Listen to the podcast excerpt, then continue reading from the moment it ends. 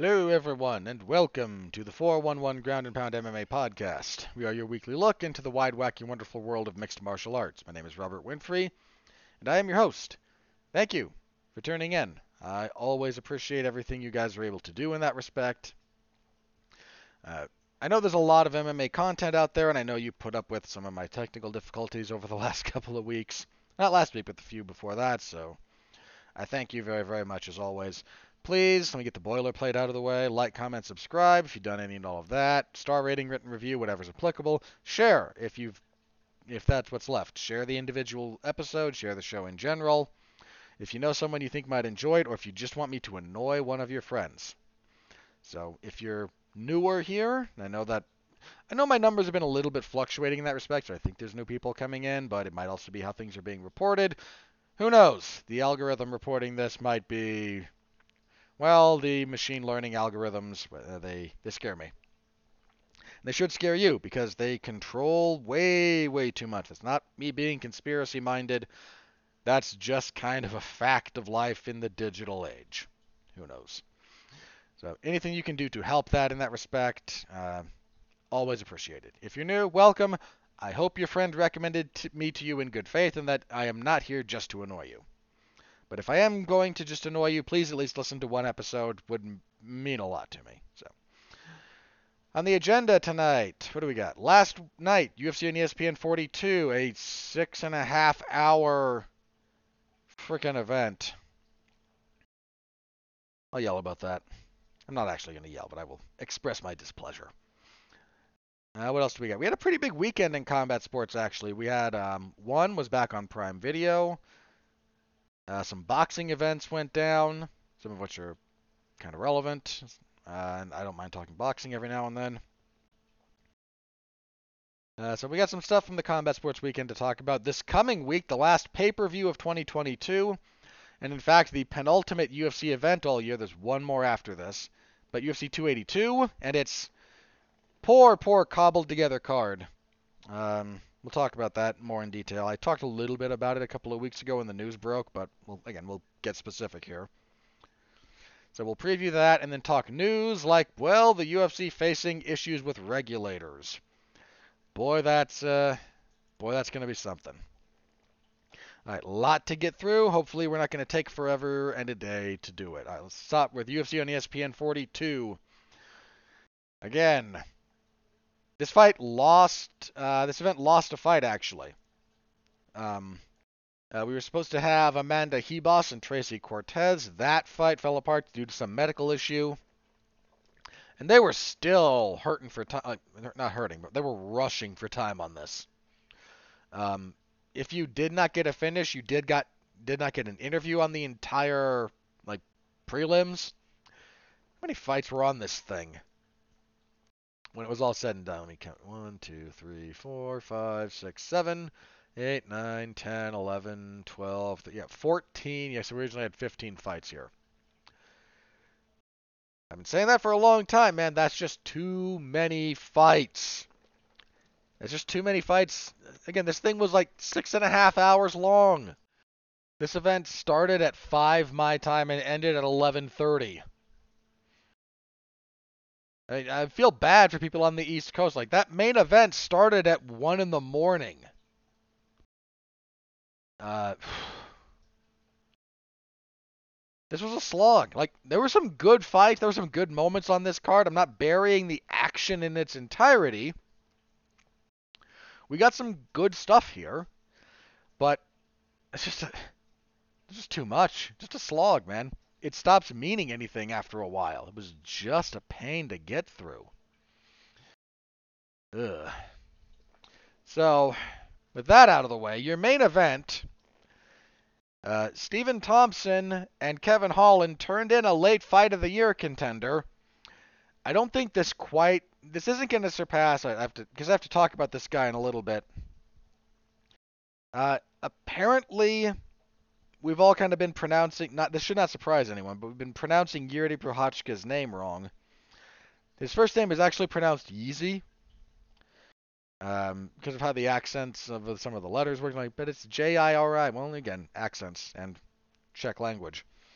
Uh, the last name we've been pretty close on Procházka. But so yeah, Jiří Procházka. So Jiří and uh, so yeah, uh, Procházka and Teixeira.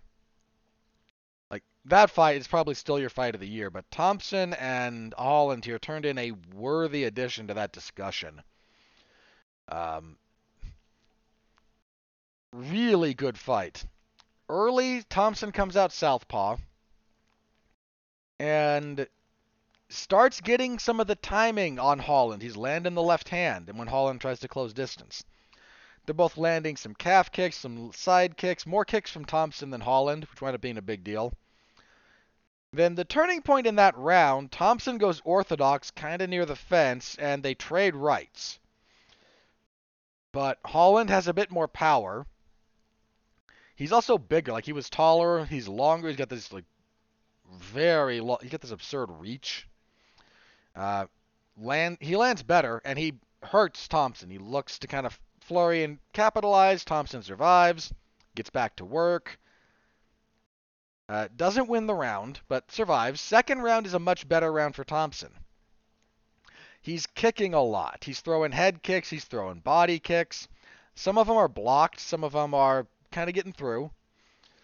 Um, the head kicks in particular, they're not necessarily getting through, but when you're blocking a high kick, there's a couple of things you want to do. Um, and Holland only, he wasn't really doing them. He had his right hand, so again, his rear hand, he had it up. So that was kind of absorbing a lot of it, which turned out not to be a great thing because he broke his right hand on that punch that he landed on Thompson's forehead in the first round that hurt Stephen Thompson. And these kicks aren't helping anything.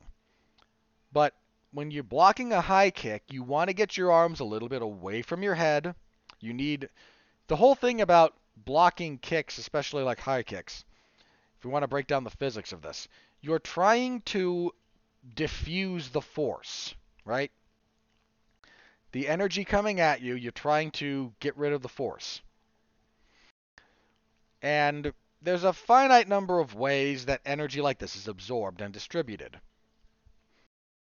And uh, the one you want to, the one you kind of want to help with is you want to apply some resistance. If you can get out of the way entirely, that's obviously best. If you can't, you need to put some distance between the stuff you're trying to protect and the source of damage, like, again, the mass coming at you, the force. So you want to get your hands away from your body when they first make impact. So you get not only the, so you get the resistance of your arms, your shoulders, your musculature kind of pushing back, and you have time and space between your head and the, again, the force, the energy coming at you. So you want to, usually you try to get both hands up, and uh, Benny Urquidez, the kind of uh, kickboxing, full contact karate, if you're not familiar with Benny, uh, I would encourage you to look up his stuff, because Benny Urquidez, uh, he was the man. He's still really awesome. Like, he's older now, but he's got a, he, he still teaches, he's got his own style. uh, I mean, technically speaking, anyone who has a studio has their own style, because you're always going to be a little bit different than where you came from.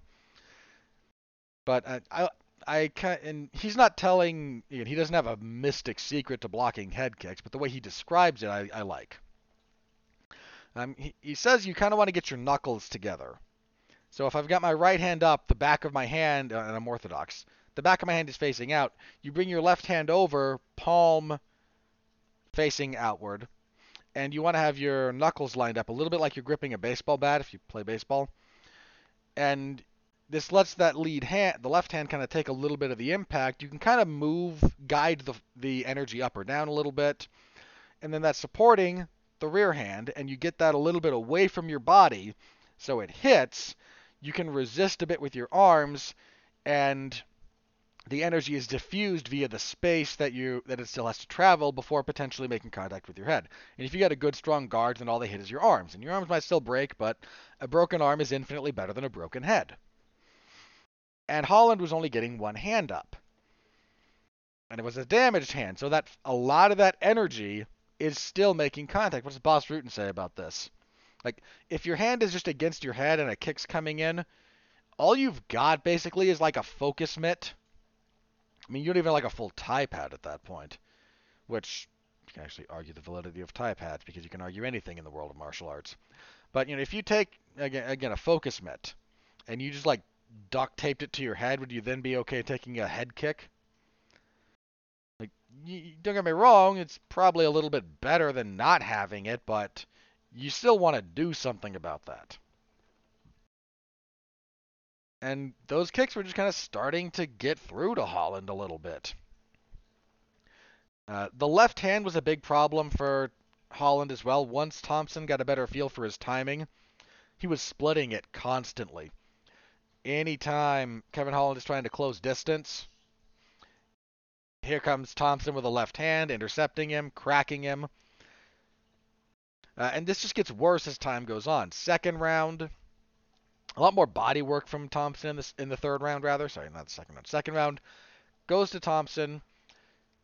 Third round, Holland is still having some moments in these rounds. Um, he's still landing some good jabs. The right hand being hurt is a problem for him. And he's actively avoiding grappling with Thompson. Like, they slip and they fall down a few times, and Holland just stands back up like, no, I don't want top position. Come on. Uh, third round, things start swinging a bit heavier in favor of Thompson. He lands this really nasty body kick uh, kind of towards the end of that round. The end of the third round is not a great spot for Holland. Thompson blitzes him, gets him on the fence. Uh, and yeah, he hits this body kick, and you can see, like, Holland starts backing up a little bit. Like, he didn't like that. Fourth round is all Wonder Boy. Uh, Thompson just has his way in that round. He lands kicks to the body, to the head. Landed some, landed some good punches. Holland at one point is he's visibly hurt. Um, I don't know exactly what's wrong. But he's not moving. He just kind of puts himself on the fence and, all right, come on, bring it on. Uh, so he'd take again. He'd taken some nasty body work. He's been kicked in the head. His right hand's busted. He eats a wheel kick at one point that is just like Thompson's heel just straight up connects with his temple. Uh, it's just, and he never falls over, man. Kevin Holland is other. We knew this after his U F C debut, when he steps in on short notice and fights Thiago Santos and goes the distance. Like, that man is tough. Uh, and he takes some. He takes a pretty serious beating in the fourth round. I actually went ten eight. I think most people did. After that round, uh, Holland gets back to his corner and he says, you know, I'm done. My hand's busted. Like, this, this isn't happening. His corner agrees with him. They stop it right away. Serious kudos to the corner for this one. There was no need for that to keep going. Um, they clashed heads at one point. Thompson wound up cutting it. I, I make that sound like, you know, the rounds rounds two and three, which Thompson won, and it again it kept getting worse for Kevin Holland. But two and three were still they were fun. They were fun rounds. Holland's able to find punches throughout that. You know, Thompson's face is bruised up. He's cut. Uh, there's a clash of heads at one point that opens up another cut on him. Like, he had one around his left eyebrow that I think happened in the first round. Uh, he gets one kind of more in the middle of his forehead between his eyes from their heads knocking together in round... Was that in round three? I think it was three. And it was two or three. I can't remember which one, so forgive me, but one of those rounds. So, it's not like Kevin Holland had no success here. He... This was a really, really fun fight. If you didn't see this one, look it up. This is absolutely worth your time to watch. It's a fun fight.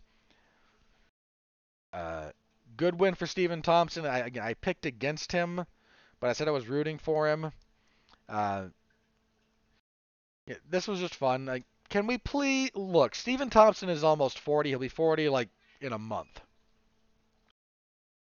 Can we please stop booking him against wrestlers? Please. Look, he's not going to contend for a title. Not at his age. Can we just get more fights like this for his last, you know, handful of fights? Is it that hard to match him up against guys who allegedly are going to strike with him? Again, how long that lasts once they start fighting, who knows? But... we could have fights like this on a slightly more regular basis from him. So can we stop putting him against, you know, these tough grinders who are near the top of the division like Gilbert Burns? I don't need to see that. You know, we know the guy's not much longer for... He, again, he's going to be forty very shortly. He's been training since he was a small child. He's been competing on the... Again, like, you can dispute his kickboxing... Uh, some of his kickboxing accomplishments, because some of the organizations that he kind of cites and are, like, they're really meh. Like, they're not the most reputable. But he still went out there and he was still beating guys. You know, so he's been doing this for a long time. I, I mean, just, just for the record. Like, there was somebody said, you know, Stephen Thompson's kickboxing record was like fifty and oh, which, okay. Like, I can believe that he did that. Alex Pereira's kickboxing records, and I just like, stop. Look, Alex Pereira fought world-class opposition in some of the best organizations the sport has to offer. I like Stephen Thompson, but some of the organizations, uh, these, you know, sanctioning bodies and whatnot, like, I'm not saying they're completely disreputable, but he never kickboxed at, you know, anything close to the glory level, by way of example. You know, he fought in, you know, some kickboxing and, like, full contact karate stuff and whatnot, and I'm not saying that's easy, especially if you're doing it consistently. That's still hard. But it's not what, you know, Pereira was doing. Uh, the, the point there, sorry, being Thompson's been doing this for a long time, and he's almost forty. Like, he may as well be forty. Like, it's it's that close to his birthday. Like, he's forty. So let's just match make him in a way that provides entertaining fights for the last few that he's getting, for the last, you know, four or five that he's gonna have, please. Like, I don't. We don't need. We don't need Wonder Boy and, you know, these, like, I don't need to see Stephen Thompson and Khamzat. I don't need to see Stephen Thompson and Shavkat Rakhmonov. Yeah, these are just things we don't need. So please, let's not. Matchmake him in a fan-friendly style, and we can get stuff that's more like this. Thank you. Appreciate it. As far as Holland goes, um, we have an injury update. Uh, I believe this comes from Holland's manager, or, you know, people around him. He broke the, uh, was it the third, fourth, and fifth metacarsals? So that those are the bones in your hand. Not the fingers, but like the actual, like, bones in your hand. And uh, three, four, and five is, I believe, like middle, ring, and pinky. Five is pinky, four is middle, is ring finger. Yeah, they count. They count from the thumb in, I believe. Certainly, the way it was swelling up, that's that's what I looked. They posted a picture, not of the X-rays, but of the swelling on his hand. And I would assume it's those la- It would be those last three. Um, and again, I'm pretty sure they count. Again, thumb is one. Then you get like two, three. They only count four, and thumb is different. No, that was fifth. So like, yeah, three, four, and five. I say two, three, and five. I might have misspoke there. Anyway. Yeah, so three, four, and five. And the bones are displaced, so surgery for him. Um, hope he recovers quickly. You know, it, your hands can be delicate things for fighters. You know, some fighters just, once your hands start having issues, uh, they never fully recover. You know, Floyd Mayweather had hand issues for a long period of his career. Fedor had hand problems. Like, a lot of fighters have had this, so. Hopefully it doesn't derail him too badly. This was a lot of fun, so my hat's off to both guys.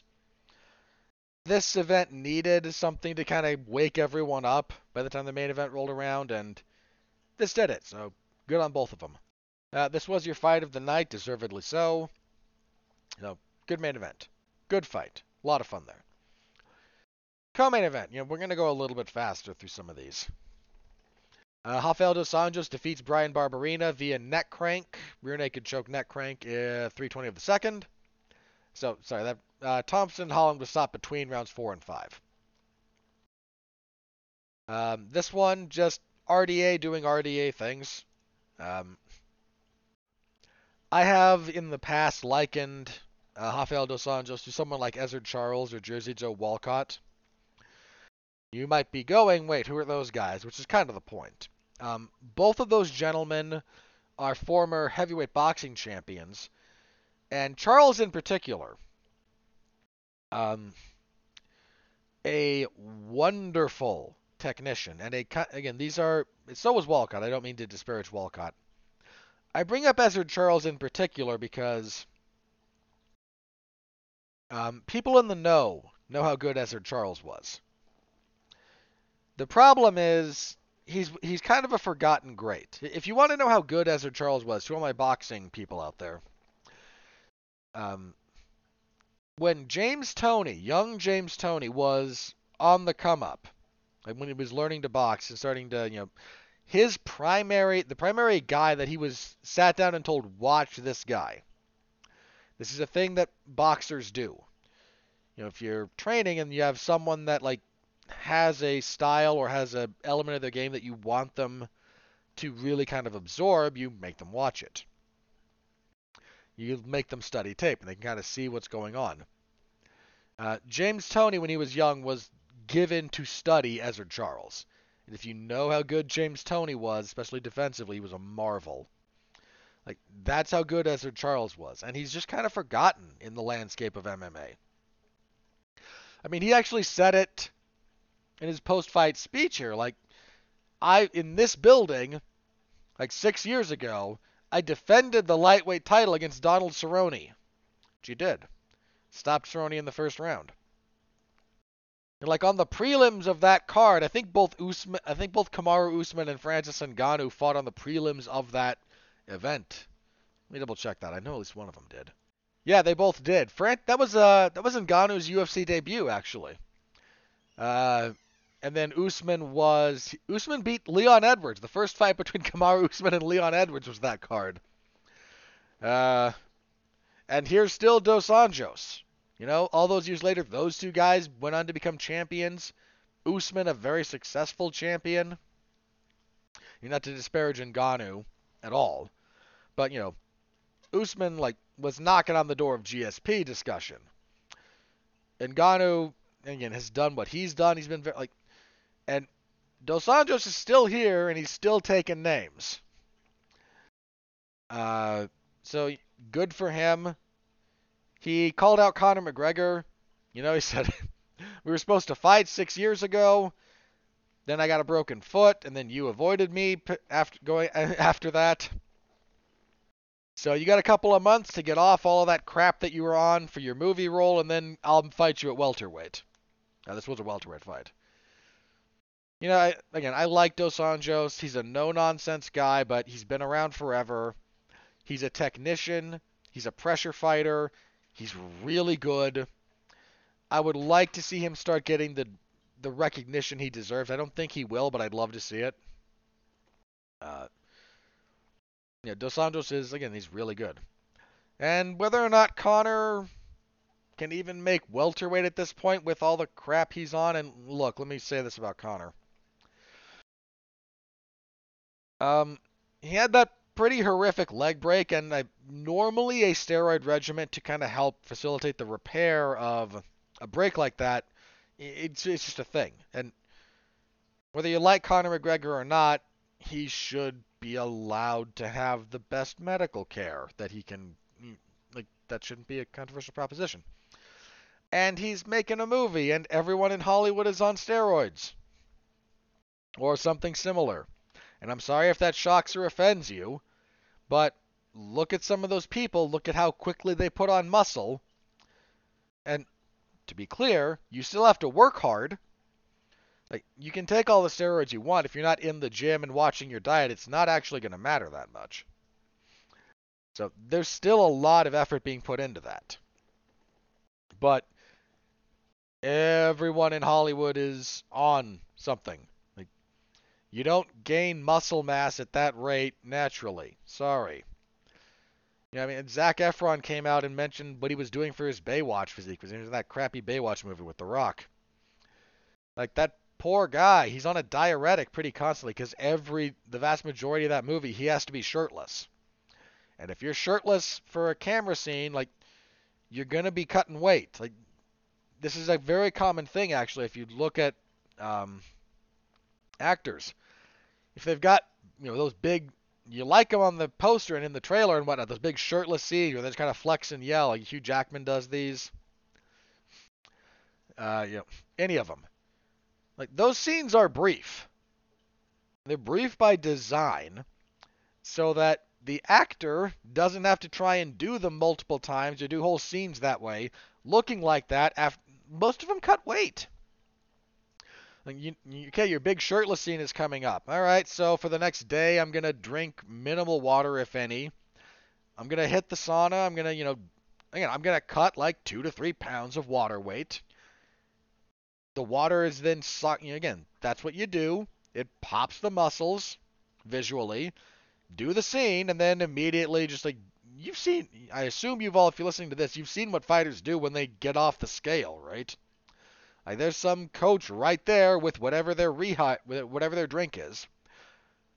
Um, what again, whatever it happens to be, it's usually a little bit different for all of them, and it's not just straight water. There's a lot of stuff that has to kind of go into that.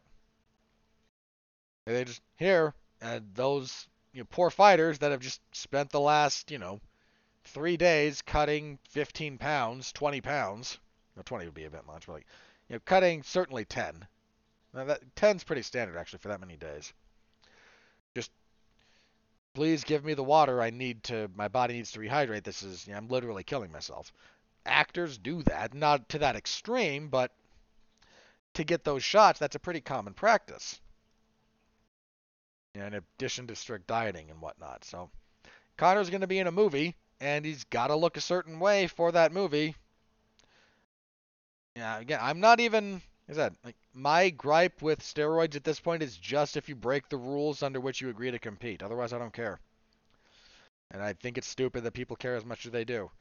People don't look like Chris Hemsworth if they're clean. Sorry. He's he works hard. If you look at his workout stuff, like the man puts time in the gym. But, uh... You, His, like, yeah, you can look like Thor if you follow this program. Like, sorry, no, be bull. B S detector. You know, my at this point, as far as Hollywood goes and actors, my only issue is when you guys lie about it. Here's, here's a little trick if you want to know whether or not a guy's lying about being on stuff. They will say, I ate so much, you know, they say, like, I brown rice and chicken and broccoli. And most of the time, guys, that's B S. It's just easy to remember. Like, that, that's almost a code word for them to say, like, so were you on steroids? No, no, just, you know, boiled chicken, brown rice, and broccoli. It's easy to remember, and I'm sure that is part of their diet. I have no doubt it is. But if you actually look at what you need to do, especially the guys who are talking about, like, boy, I eat so many thousand calories a day. Then you look at, so how much chicken and brown rice are you eating, buddy? It, it doesn't add up. Like, they're, again, my issue is when they lie about it. That's my only issue. So Connor potentially getting clean and coming back. He's not going to fight Dos Anjos either way because Connor's got like two fights left at most would be my guess. And he's going to try and find some bigger money fish than Rafael Dos Anjos at this point. All right, moving on. Flyweight. Uh, Mateus Nicolau. He looked pretty good here. Beats Matt Schnell via knockout punches, one forty-four of the second. A lot of second-round finishes last night, actually. Um, bit of a slower fight. Nicolau kind of content to circle. Get a read on Schnell. Schnell kept coming forward. Uh, Nicolau dropped him with a left hook in the first. Uh, wound up getting him out of there in the second. Started timing right hands, letting Schnell come forward and then countering. Nicolau is good. Um, with the exit of Askar Askarov from the U F C and whatnot, uh, Nicolau might be your next guy. You know, his only loss in the U F C is to Dustin Ortiz. He's on a six-fight winning streak at this point.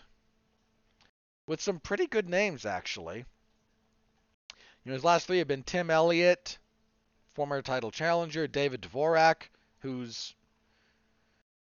was undefeated in the U F C to that point and had a really long winning streak, actually. Like a t- almost ten-year... He had a ten-year winning streak. His last loss was May of two thousand twelve. So almost exactly ten years, because they fought in March. So, You know, Dvorak's no joke, and then Schnell here, and Schnell's a certainly respectable name. He's probably still got to have one more fight before being in the title picture, but you know, the flyweight division is going to have to move on from Figueiredo and Moreno at some point, and Nicolau's looking good.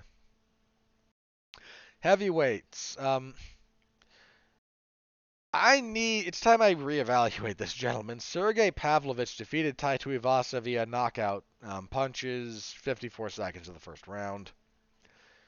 If you'll recall what I said, I said Pavlovich is a headhunter, and I think that that might play too much into Tuivasa's strengths, because you can stop Tuivasa with strikes, but it's kind of a process.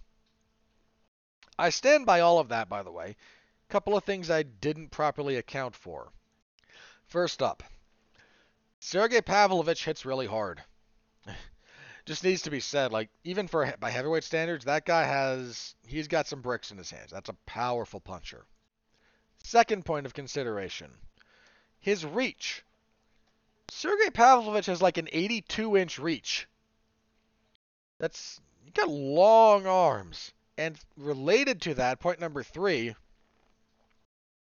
you, you might miss this unless you really pay attention to what Pavlovich is doing. I did. Like, I, after this, I went back and rewatched some of his other fights.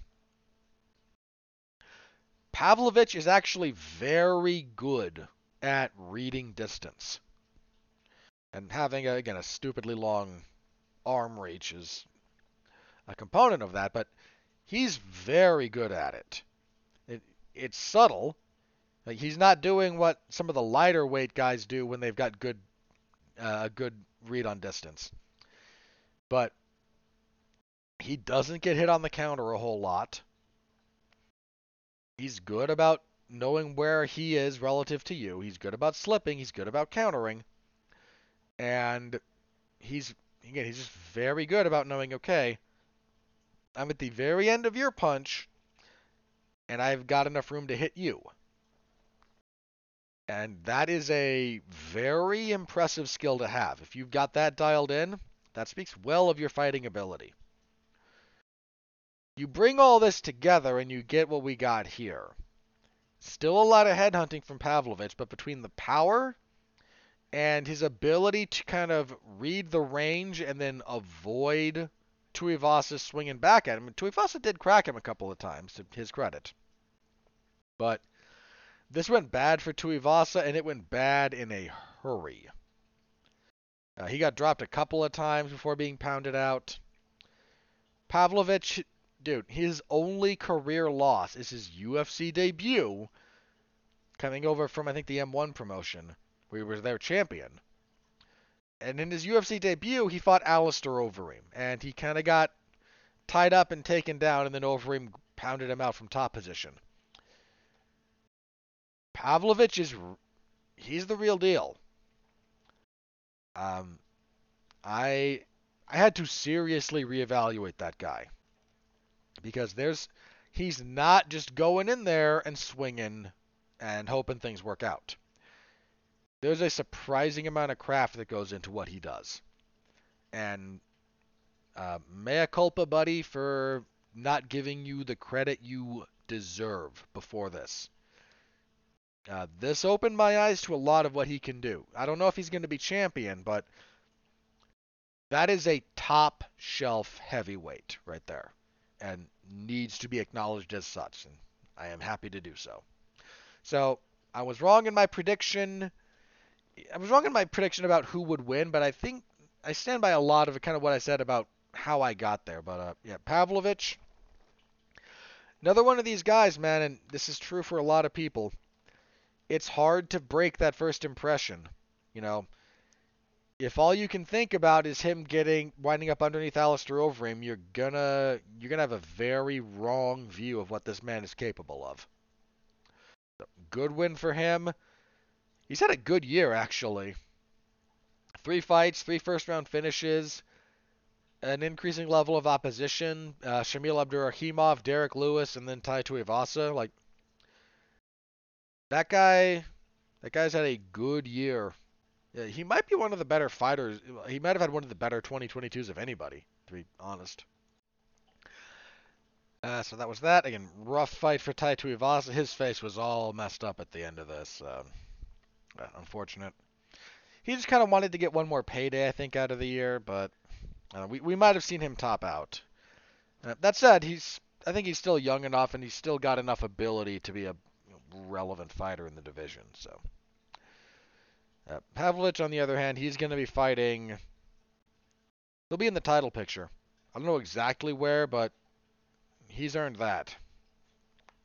All right, middleweight. I'm not going to break my arm patting myself on the back here, but uh, I think I did call this one. Uh, Roman Dolidze defeats Jack Hermansson. Took this fight on short notice and wins via T K O, four oh six of the second round. Uh, funny little story about this. Uh, Chris Curtis, the action man who's actually got a fight at U F C two eighty-two. He was in Dolidze's corner for this fight. Apparently flew out to be in his corner just when he heard, because he heard he was fighting Jack Hermansson. And Hermansson beat, um, he beat Curtis in uh, both their last fights. It was against each other, and uh, Hermansson won. Uh, apparently, uh, Chris Curtis happy to take the crown and title of King Petty over that fight. uh, Rougher first round for Dolidze. Not a not a blowout, but a Hermansson round. You know, a lot of movement from Hermansson. So I, I go back and forth between Hermansson and Hermansson. I'm not entirely sure which one I should be using, so forgive me. Uh, Hermansson landing his leg kicks, moving around, hit a few good punches, got a takedown at one point.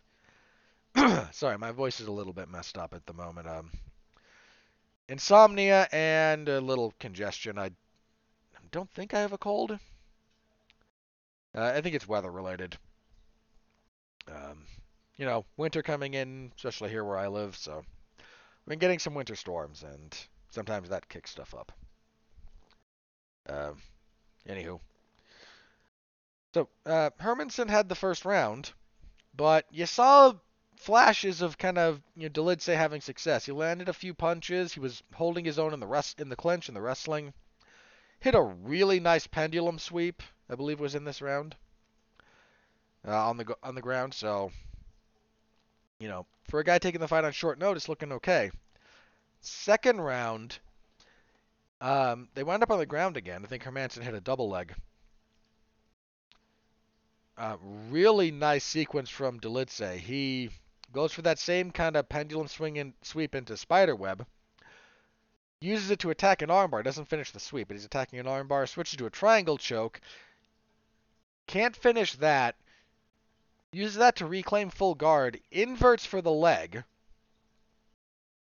And as Hermansson is kind of trying to stand and spin his leg through to come out in top position, it's one of the things you do.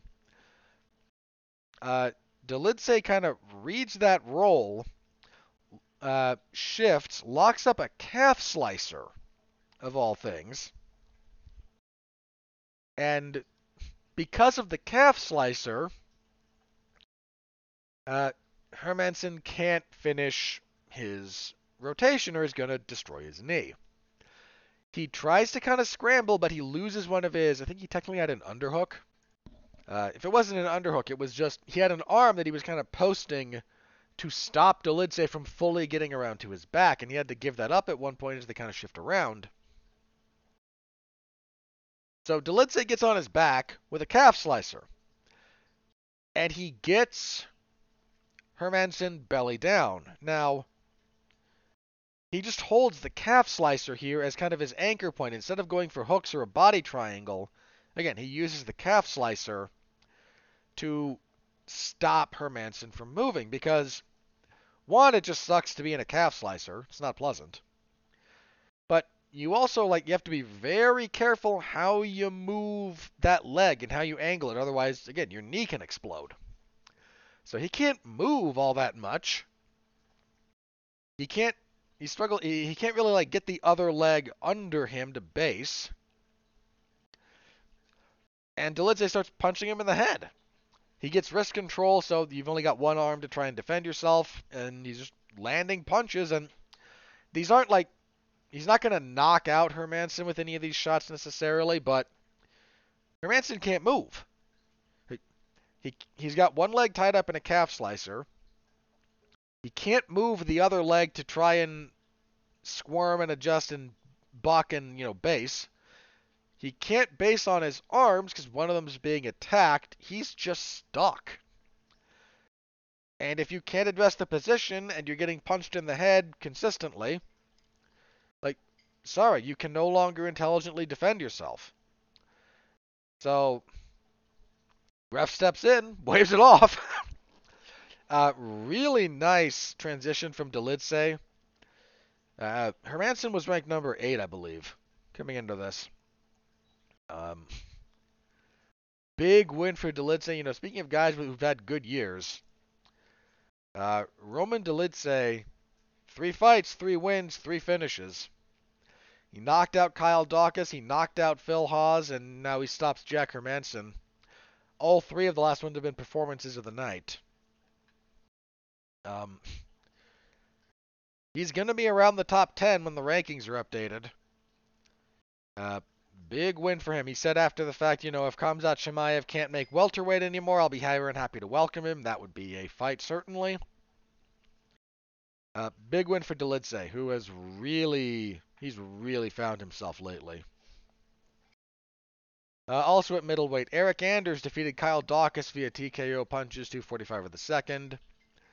Um, Daukaus, he came back a bit too fast from that Dolidze fight, I think. I mean, Dolidze broke his face in that fight. Um, I think both orbital bones got fractured.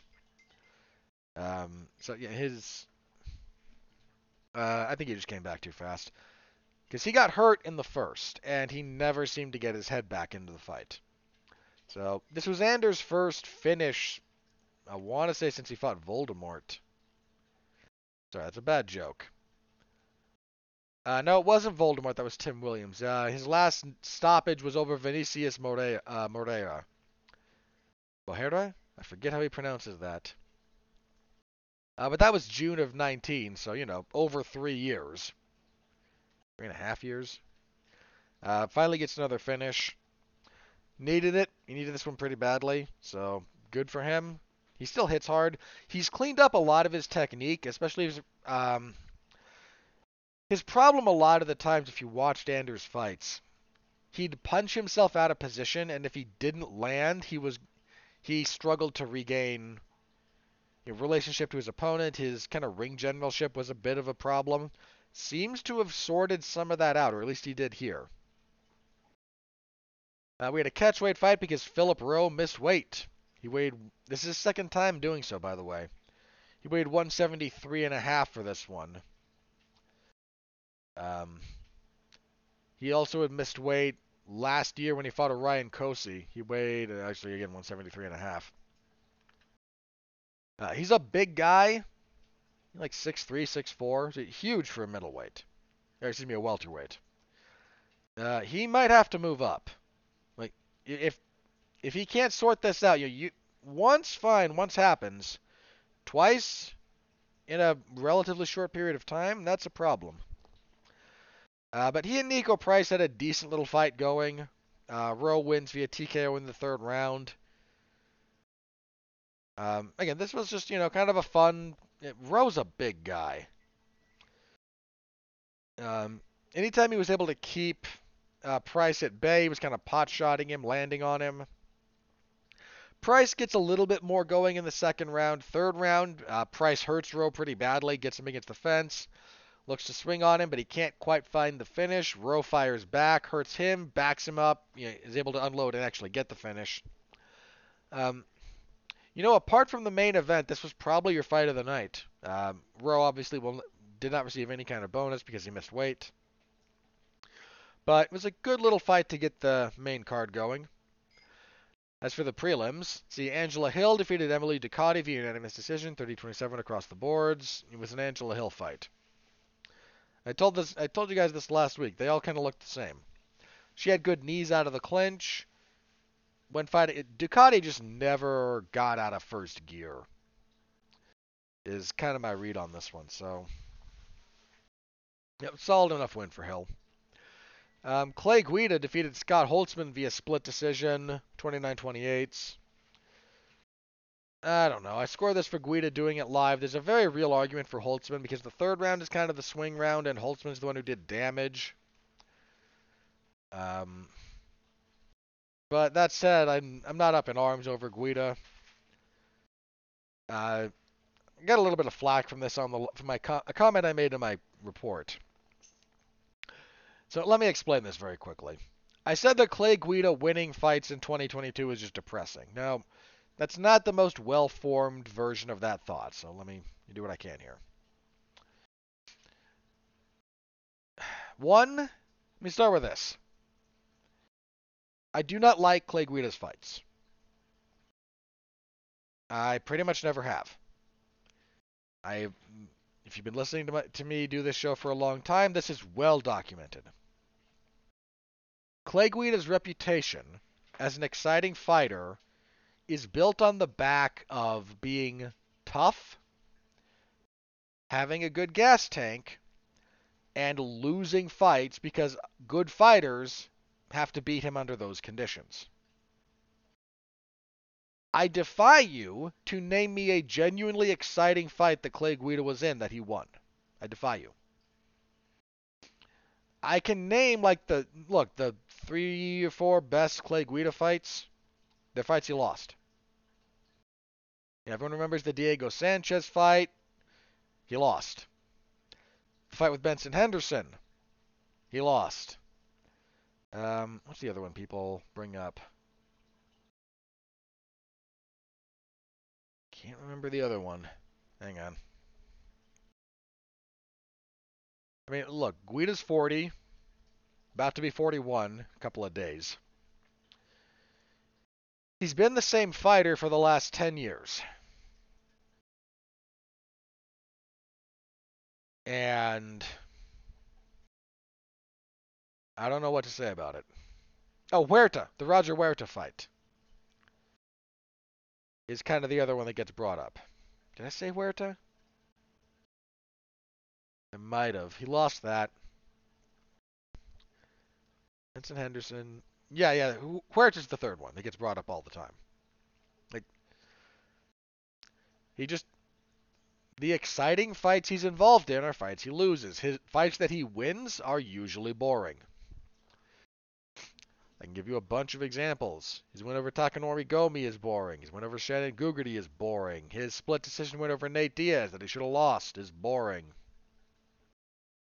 His win over Tetsuya Kawajiri is boring. His win over Eric Koch is boring. His win over B J Penn in two thousand nineteen. Boy, that sucked. Like, this fight was boring. Just not interesting. Sorry. So... I don't like his fights. First thing. Second, someone who is basically the same fighter they've been for the last like five, somewhere between like five and ten years, still winning fights in the U F C is a damning indictment on that division. This goes for so many people, by the way. Lest you think I'm just picking on poor Clay Guida here. This is true of Andrei Arlovsky. And the damning indictment on the heavyweight division. Uh, look, let me reference a fighter I like. I love Jim Miller. I do. Jim Miller's, you know, forty. He probably shouldn't be winning fights in the U F C. Now, I again, I love Jim Miller. But Jim Miller, still doing Jim Miller things, as awesome as it is, for me, who's a fan, it does kind of speak poorly about a lot of that division, doesn't it? And, look, again, is it unfair of me to say, you know, Jim Miller, yay, every time, and Clay Guida, boo? I don't know. Yeah. I think Jim Miller has a better track record for entertaining fights than Clay Guida does. You can disagree with me if you feel so inclined. I'll stand on that record. I have watched way too many boring, repetitive Clay Guida fights to surrender my right to criticize him. And if you feel differently, fair enough. If you're a fan of Clay Guida, okay. You can feel about you can feel great about this if you do. Okay? So I I probably should have phrased that a little bit better, but I stand by the sentiment. So, anyway, he got a win. Scott Holtzman retired after the fight. He, I mean, Holtzman's almost forty, and he's coming off a long layoff, and he's had health issues, and okay, I get it. We'll see if it sticks, but it might. Uh, also, again, like these old guys still hanging around, Michael Johnson defeated Mark Jacquesi via unanimous decision, two twenty-nine twenty-eight, one thirty twenty-seven. That thirty twenty-seven, that did Jacquesi dirty. Mark Jacquesi, should he won that first round. He did not win the other two. Um, Jacquesi trying to wrestle. Because, of course, he was. Johnson did not let him wrestle, so they struck, and after Jacquesi slowed down a bit after the first round, Johnson just landed better strikes, landed more of them, won the fight. Mark Jacquesi doing one of the most annoying things in M M A, by the way, here. If you are having a boring, average M M A fight, you don't get to taunt. You don't get to do the come on thing. You don't get to... No. Stop it. Stop it. That should be reserved for awesome fights. This was a boring, this was a middle of the road, painfully average M M A fight. Uh, featherweights. Jonathan Pearce defeated Darren Elkins via unanimous decision, two thirty twenty-seven, one thirty twenty-six. I was thirty twenty-six. Um, Pearce came out and was landing front kicks to the face early. Couldn't get the finish that way.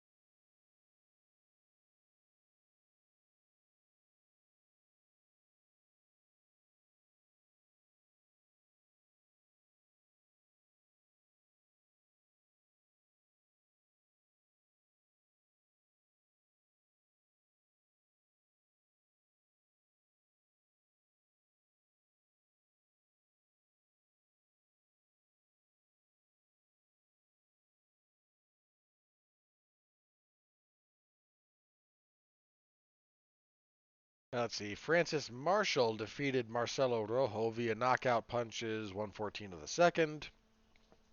Took Marshall a bit to get going. He looked a little bit slow, a little bit uh, deer in the headlights-ish for the first little bit, but once he got warmed up, uh, he looked pretty darn good, actually. For a guy only six fights into his career, this was number seven.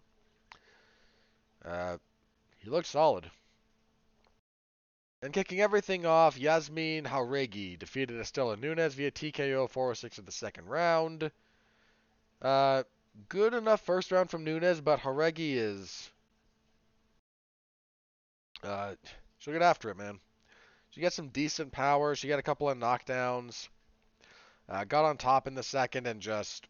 Uh, Nunez just not really addressing position, taking too many punches, hammer fists, some nice elbows. Uh, yeah. So that was the event. Again, a six and a half hour show. Oy. Uh, your bonuses. Mentioned it, Fight of the Night went to Stephen Thompson and Kevin Holland, deservedly so. Performances of the Night went to Sergei Pavlovich and Roman Dolidze. No real issues there. Um, I think anyone got... I don't think anyone got done dirty. I think there's other ways you could have gone. Uh, you could have easily given one of these to Dos Anjos or to uh, Mateus Nicolau. Like, either of those guys would have been very deserving as well, but... Eh. It's... It's not a robbery, so... Long event. Kind of a slog, but to everyone who followed my live coverage, uh, the comment section was actually pretty active for the first time in a long time. Uh, to all of you guys who commented and who followed along, I sincerely, from the bottom of my heart, thank you. Um, I know that it's not the biggest priority for the website, or you know, it, it's not like doing this is not the most high traffic thing that I do for four one one Mania, and I, I know that. But it is what I enjoy doing the most. Um, so seeing that people still read this, and like again, if I I could get my traffic numbers if I wanted to, but it's just kind of a hassle. I don't I don't feel especially compelled to do that, partially because I don't want to be depressed more than I am. So seeing you guys being active down there, um, yeah, all I can say is thank you. You know, it, it means a lot to me. So, uh, if you are interested in my full report, it is in the M M A Zone of four one one mania dot com. It includes clips of most of the finishes, not the main event because again, corner stoppage, but it also includes my again, live round-by-round scoring and whatnot. And you can feel free to yell at me if you disagree with me saying that Clay Guida winning fights in twenty twenty-two in the U F C is a little depressing. So, all right. Moving on, because the U F C machine never stops. Uh, let, let's do the combat sports roundup, actually, if you don't mind. So we had some stuff over the weekend, not just the U F C event. Uh, let's start with... Let's start with one. Very briefly here. Let's start with one. So we had a couple of things. One had technically two events. Um... The big one was the one that was the stuff for uh, on one ch- on Prime Video rather. So, hang on, let me let me get to that in just a second. Uh, the other part of that event, this is uh, one one sixty-four. Uh, your main event at one twenty-five pounds, straw weight for them because they're weird. Uh, Jared Brooks won the title. Uh, nice to see Jared Brooks, you know, still kind of kicking around and winning. So good for him. Uh, Brandon Vera lost a fight at heavyweight. He got stopped in the first round by Amir Ali Kabari, and Vera retired after the fight. I think this one will stick for him. Um,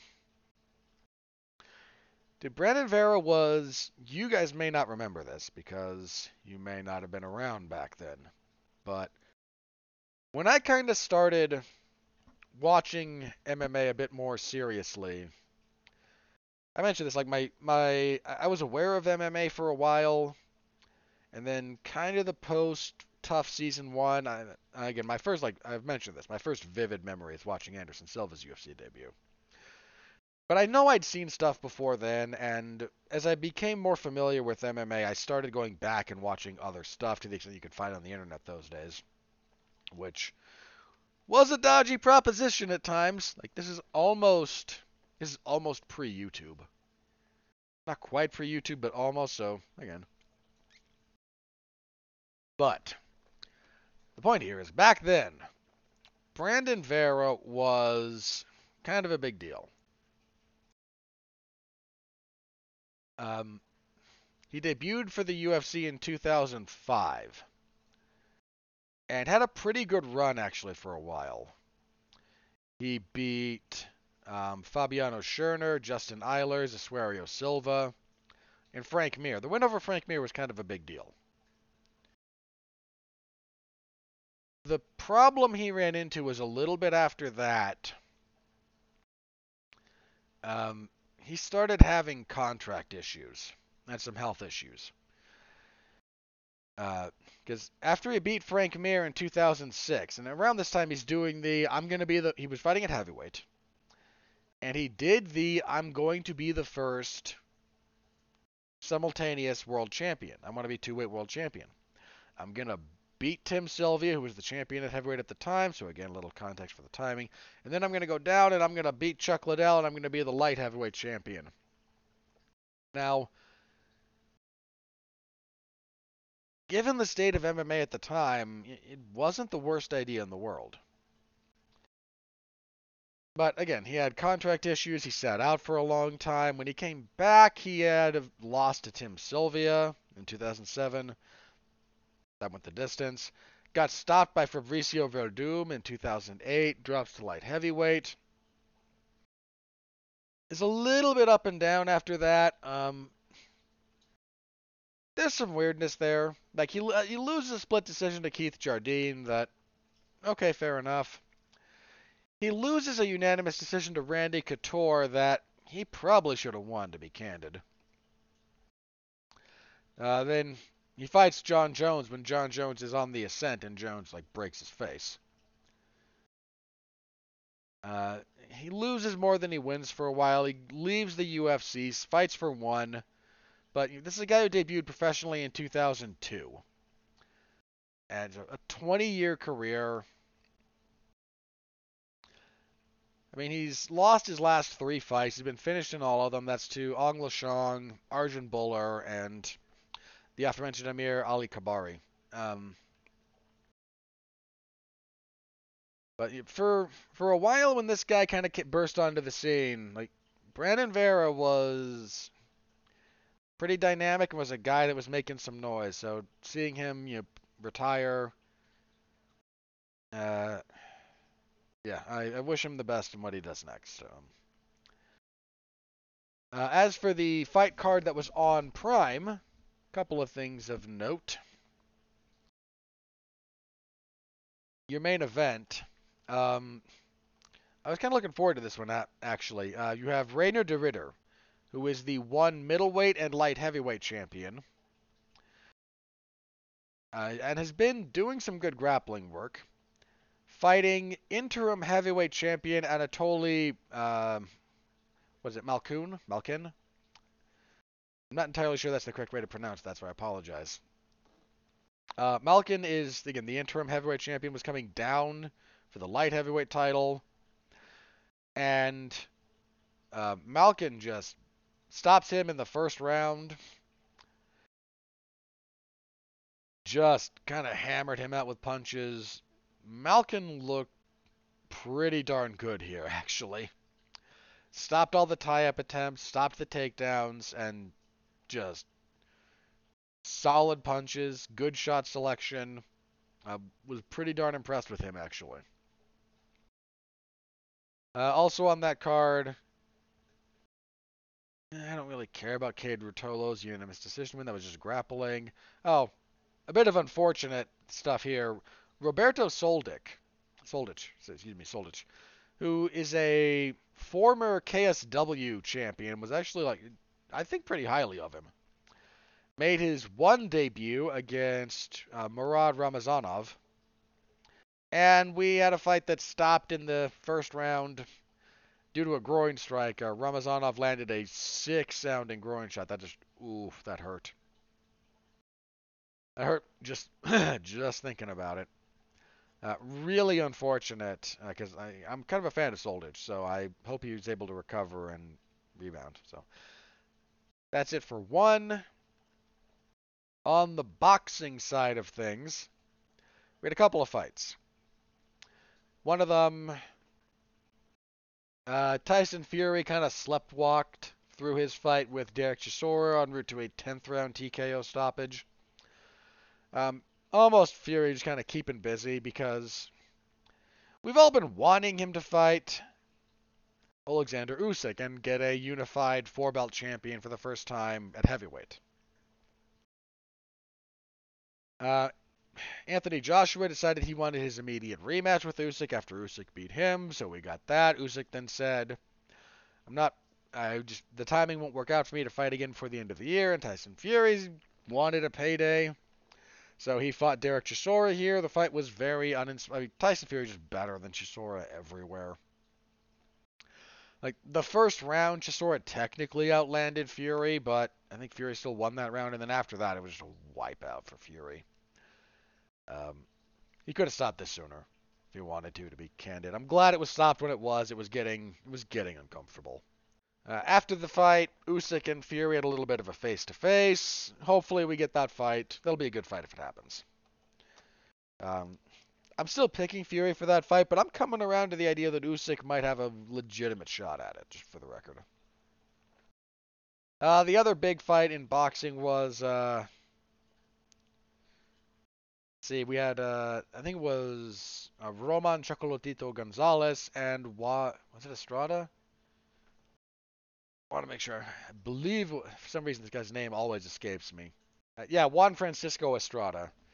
Um, these two concluded their trilogy fight. Um, they had split, had split fights before. Uh, Chocolatito, so again, Roman Gonzalez, he beat him back in, like, what was it, twelve? Yeah, two thousand twelve. Uh, Estrada came back and defeated him via split decision last year in a darn good fight. Here, Francisco Estrada wins via majority decision. This was a really good fight. Um, you could score this fight, I think, seven to five either way and be perfectly fine. Um, I know people who scored it both ways. I haven't sat down and scored the fight when I was uh, watching it. I haven't quite had the time yet. Uh, I just um, very recently was able to watch most of it. I, I knew the outcome already. Um, good fight. These two guys are, you know, legends of these smaller weight classes, so my hat's off to both of them for just a, a truly great trilogy all around. Uh, Uh, if you're interested in boxing, give that one a watch. That was absolutely worth your time. Uh, all right, was there anything else? I think that was it. As far as the Combat Sports Weekend goes, uh, big show this week, guys. We got a big card to preview, and there's still a pretty big news item left to go. So I thank you for sticking with me, and I hope you have a long drive so I can accompany you. Uh, U F C two eighty-two. Let's talk how we got here very briefly. The, uh, the like the trailers, you know, the, the commercials and whatnot for this that came out during this last event and sadly are pretty scuffed.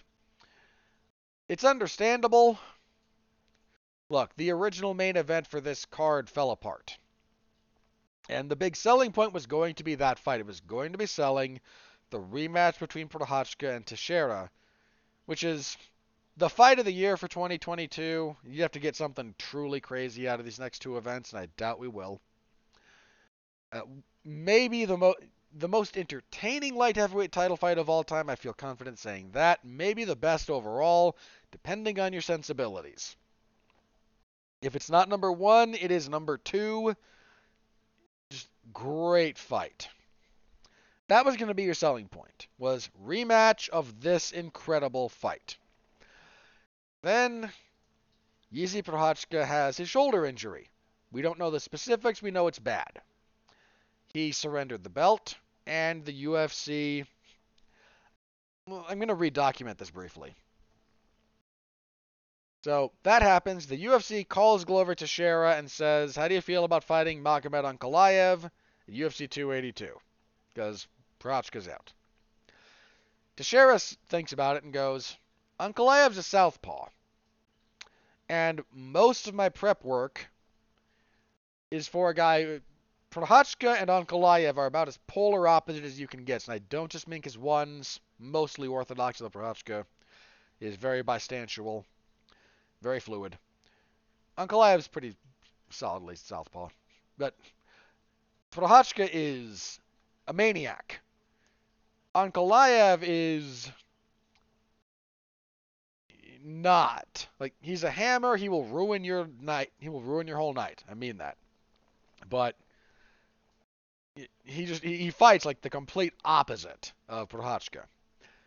So Teixeira, like, my prep work's not for this guy. I can't do it on that same date. If you want me to fight Ankalaev, I will.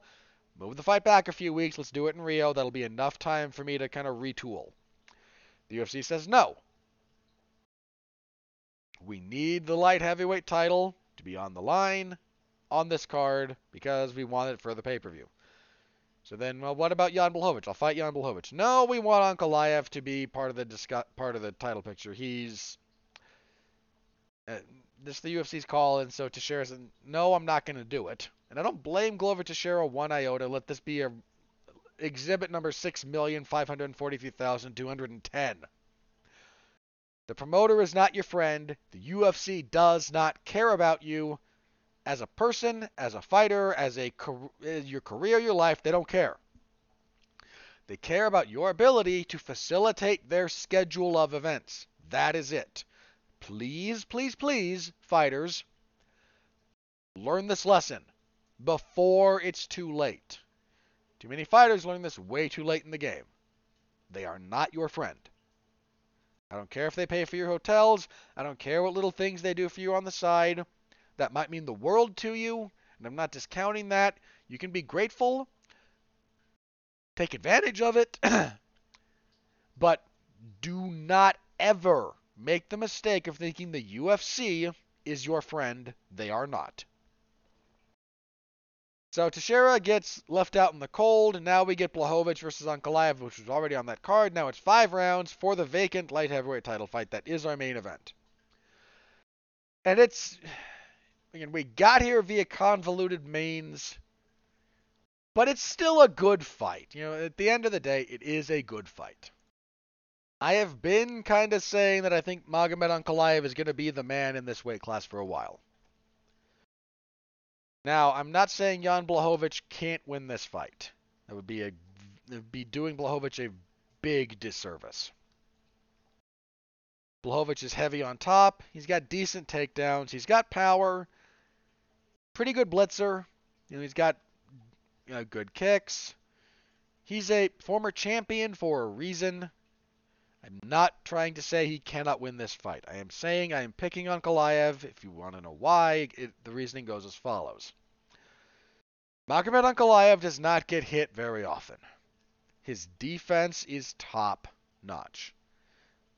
Stats real fast, actually. Yeah, the man absorbs like two significant strikes per minute. Which is a really low number. Like, that's a really no- low number. And he lands three and a half, give or take. His accuracy is in the high fifties, which is good. His takedown defense is very good. Uh, eighty-six percent. And people forget about where he's good, man. Because, I mean, he smashed Anthony Smith when they fought. And I know Smith had the injury to his foot, and that sucks. But when Magomed Ankalaev came into the U F C, he was undefeated. And he came in from, I think it was M one again. Which, very, very legitimate organization. Sure. No, sorry, not, not M one. From the W F C A. Was kind of the primary one. He came in mostly as kind of a ground and pound artist. He had sick ground and pound. Uh, loses U F C debut to Paul Craig. Is undefeated since. And he turned into a little bit more of a striker at distance. But the Anthony Smith fight should remind you that if he gets on top of you, you are in for a really bad night. Uh... He's long. He's got good strikes. He's got good kicks. He's a southpaw. Pardon me.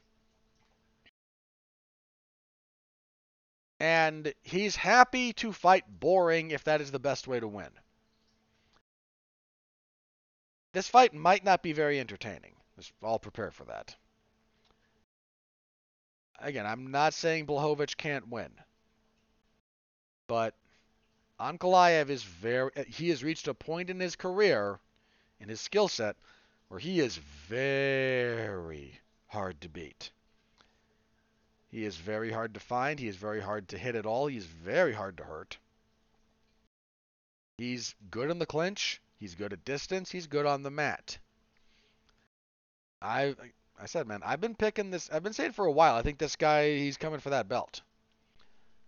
I thought he'd have to go one more fight after this one, and Blachowicz is a very stern test, and I don't mean to diminish his op- his chances here, but I'm picking on Ankalaev, and I I feel pretty I feel okay doing that.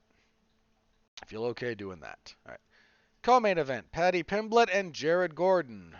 I, I don't care about this fight. Um, it's another step up for Paddy Pimblett. you know, Jared Gordon's a decent enough veteran. He's been around for a while. He's been up and down in the U F C, but he's won more than he's lost. He's got again, he's got some solid wins under his belt, but he's here to kind of be the next step for Paddy Pimblett. That's probably what he's going to wind up being, would be my hunch. So the U F C is matchmaking Pimblett very carefully. To be clear, I don't think I don't think he's being um, coddled. Jared Gordon is not gonna, like Jared Gordon is not going to coddle you. That's not a this is not a soft touch fight.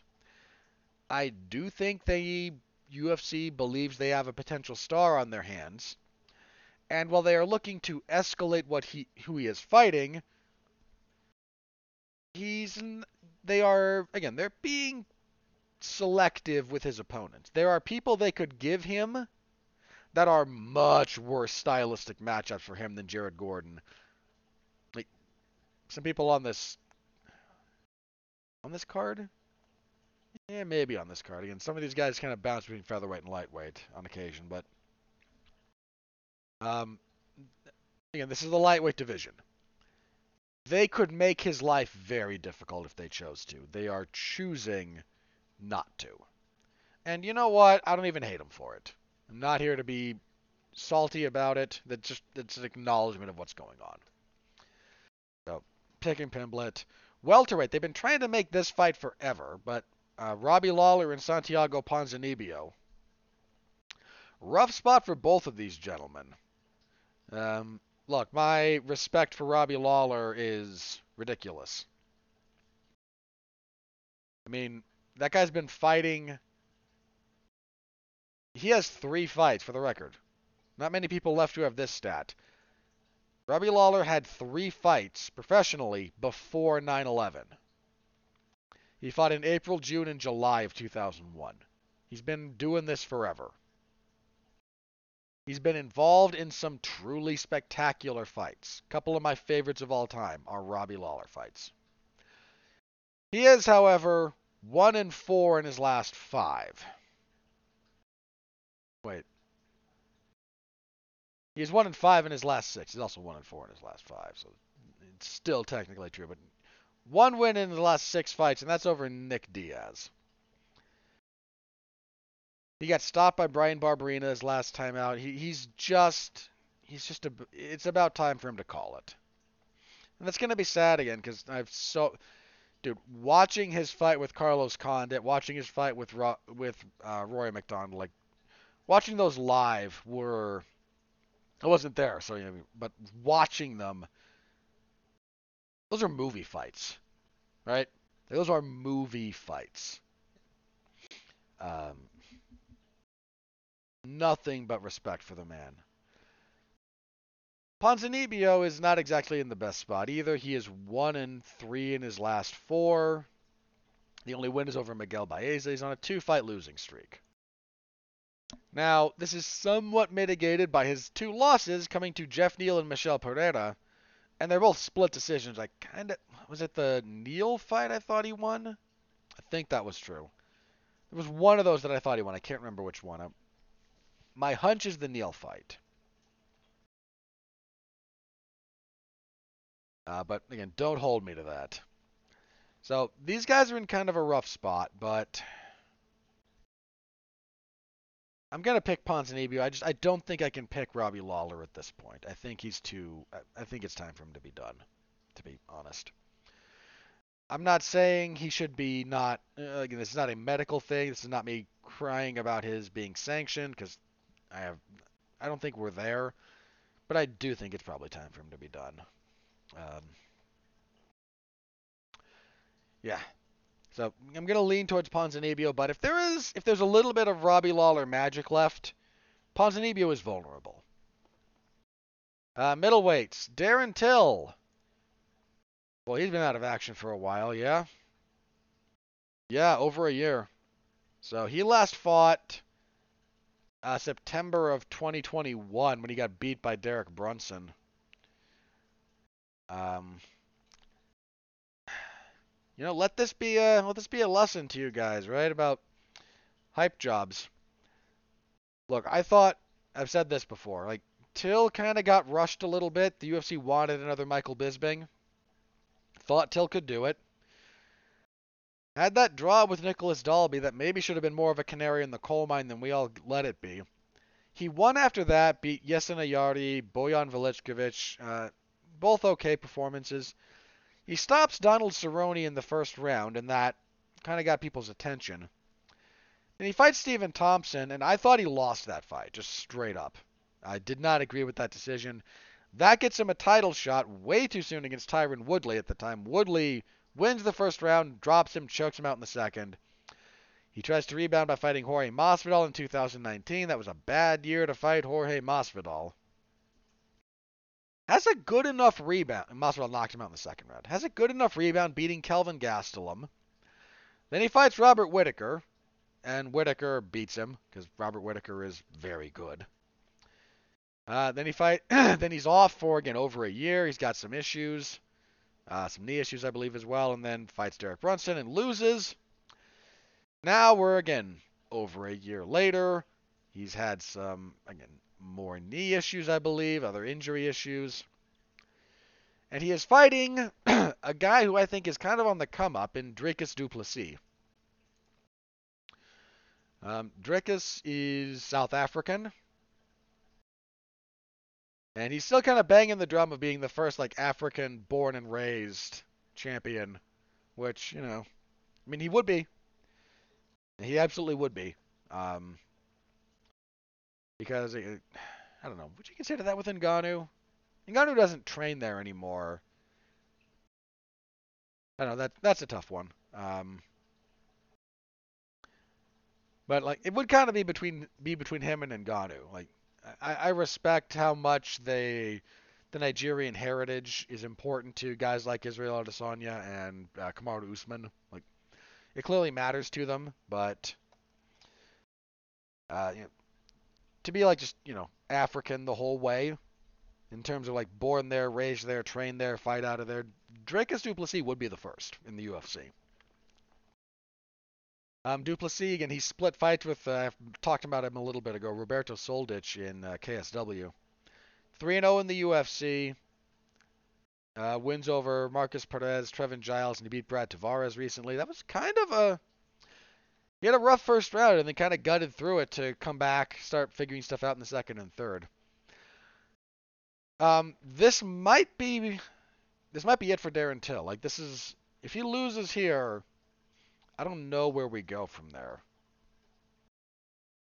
And I think he's going to lose. Like, he might win. I This is not a slam dunk. Like, there's no way Darren Till can win this. No, there's ways he can win this. But I kind of favor du Plessis. So that's what I'm picking. Uh, and kicking everything off. Great fight here, by the way. You know, straight up, this is the best fight on the card. Bryce Mitchell versus Ilia Topuria at featherweight.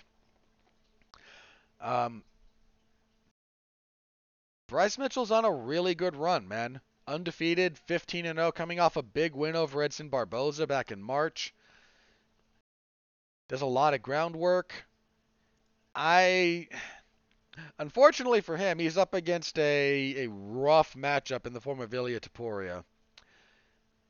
Topuria is a very good grappler. In fact, every most of his wins before the U F C, he got to the U F C, were submissions. And he's... In the U F C, he's been a hammer. And he's also undefeated. He is twelve and oh. This is a bit of a step up for him. Um, he was supposed to fight Edson Barboza back in October. That fight fell apart. Unfortunate. Would have very much liked that fight. Um, Mitchell's striking is still a bit of a question mark. He, he leans very hard on the grappling. He's very good at it, so it, it works out for him. But Topuria's a good grappler. Topuria's going to push him in ways that he may not have been pushed yet. You know, Barboza, bless him, he's over the hill.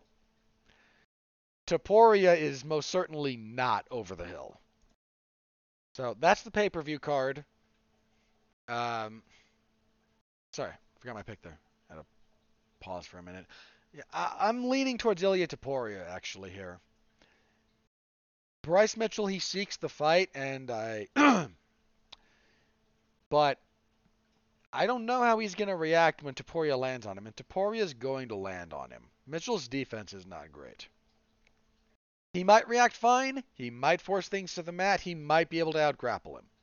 That is entirely, entirely possible. But I'm... I got kind of a hunch here. I'm, just, I'm leaning Topuria, but that's a very, very good fight. Like I said, that might be the best fight on the whole card, if we're talking about fight quality. So, that's your main card. It's not a great pay-per-view. It's just not. Sorry.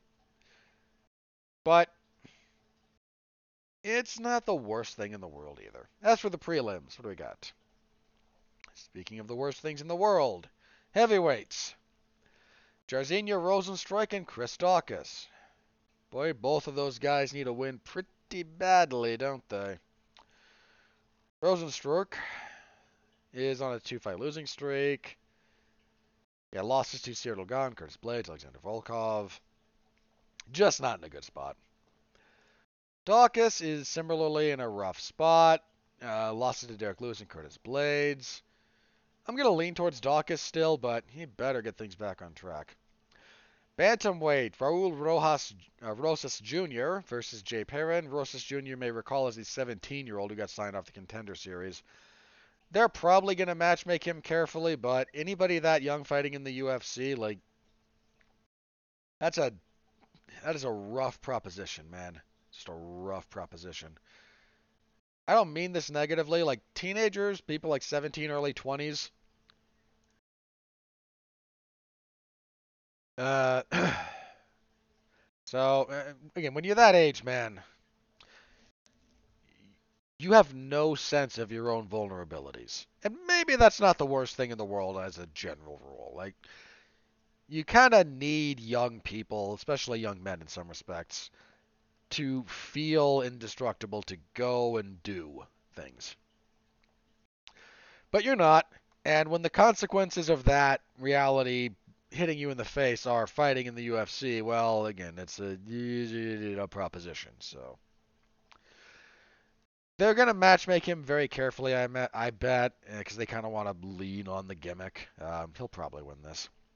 Middleweight, boy, these two. Edmund Shabazian and Dalcha Lungiambula. Shabazian badly needs a win. He's on a three-fight losing streak, and none of those have been especially good for him. Stopped by Derek Brunson. Jack Hermansson beat the crap out of him for three rounds, and Nasruddin Imavov stopped him in his last fight. That was over a year ago. Um, Lungiambula on a three-fight losing streak. Um, if Shabazian can't beat Lungiambula here, it is time to cut bait. I'm going to pick Shabazian, but mostly because Lungiambula is not kind of the wrestler that has given Shabazian so many problems. But man, this is do or die for Shabazian. Uh, Chris Curtis, middleweight. Chris Curtis and Joaquin Buckley. This is actually kind of fun. I'm surprised it's not a little bit higher. Um, this will be a fun fight. Buckley had a three-fight winning streak, lost when he lost to Nasruddin Imavov. Curtis just had a good win- winning streak snapped by Jack Hermansson. I'm going to lean towards Chris Curtis, but I expect this to be a fun fight. Uh, early prelims, Billy Quarantillo and Alexander Hernandez. Hernandez cut into featherweight, really. Trying to revitalize his career. Um, dude, he burst onto the scene and he knocked out Benil Dariush in less than a minute. Beat Olivier Aubin-Mercier, then lost to Donald Cerrone. Like, he's been up and down since. Coming off a loss to Renato Moicano. That was kind of a rough loss. Uh, Billy Quarantillo coming off of that really good fight with Shane Burgos last year that had the unfortunate placement on the card of trying to follow Justin Gaethje and Michael Chandler. Matt, any other any other fight card that was fight of the night easy? Instead, it again it got overshadowed, unfortunately, because that was a good fight. I think that weight cut's going to be a real problem for Hernandez. Quarantillo's a pretty accurate striker. I go with Billy Q here. Light heavyweights, Ovin Saint Preux, who's been young and promising for like fifteen years now. And believe me, at this point, he's neither young nor promising. Uh, coming off of a weird split decision win over Shogun. Um, he's fighting Antonio Tricoli. Do I, I can't, I'm, I'm just kind of at the point with Ovince Saint Preux where I can't pick him to win fights. He might. Tricoli might be one of those guys coming off the Contender Series who's just, you know, kind of there, and a guy who's been there, done that for as long as Ovince Saint Preux has been here and doing this. Might be too much for him, but I, I I'm just not picking Ovince Saint Preux to win fights at this point. I think that I think it's where I am with him. Featherweights, T J Brown and Eric Silva. Not that Eric Silva, the other Eric Silva. Sorry, that's a long-standing joke about Eric Silva because he was the U F C's yo-yo for a while. Uh, I'm going to pick T J Brown here. Uh, he's again, he's been up and down in the U F C, but... Uh, I feel okay picking him. See, flyweights, Vinicius Salvador and Daniel Da Silva. I think that's Daniel Lacerda. Uh, this is a rough spot for Lacerda. He kind of needs the win. I'm going to go with Salvador, though. Double check Salvador real fast. Because...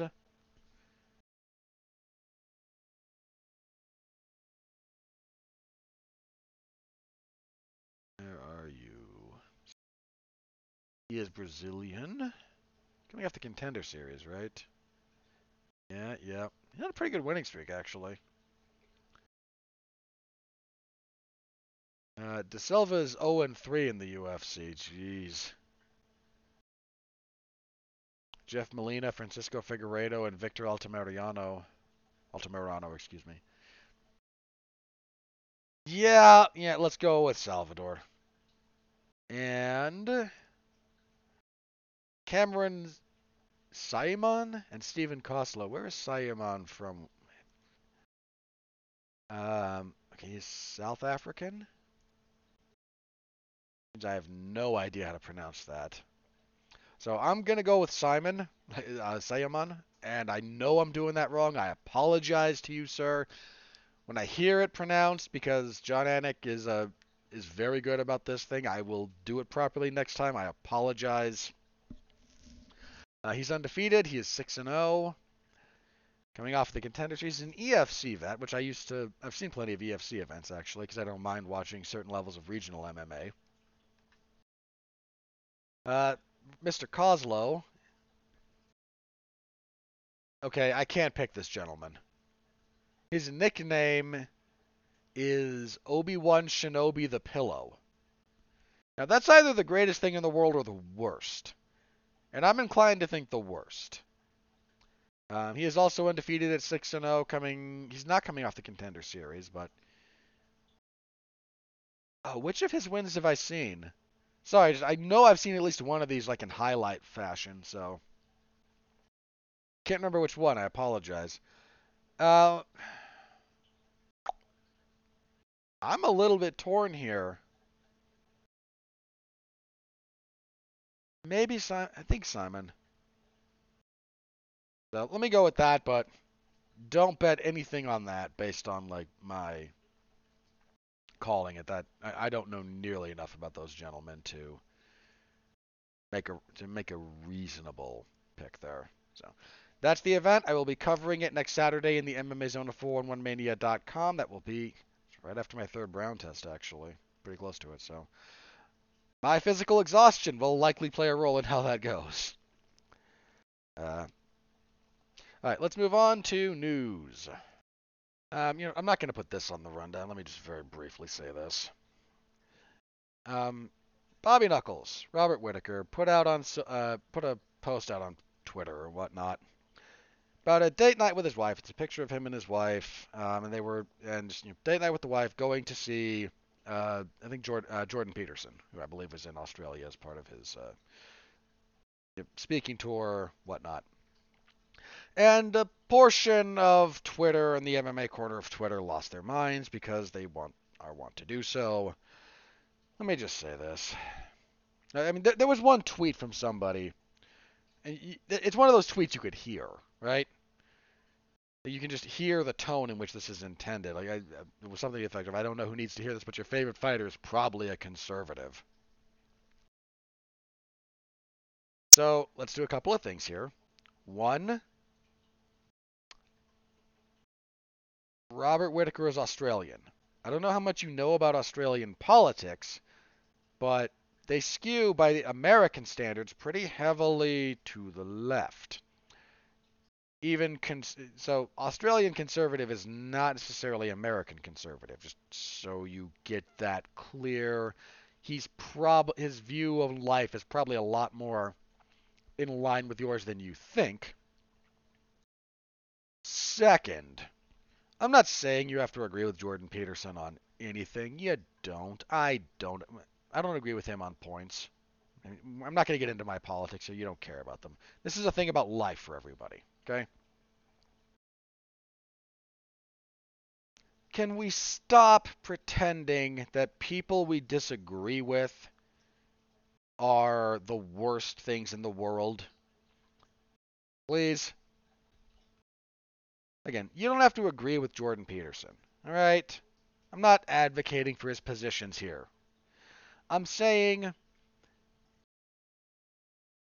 everything I've heard from him, None of, even if I disagree with it, none of it has been unreasonable. None of it has been ridiculous. None of it has been outlandish.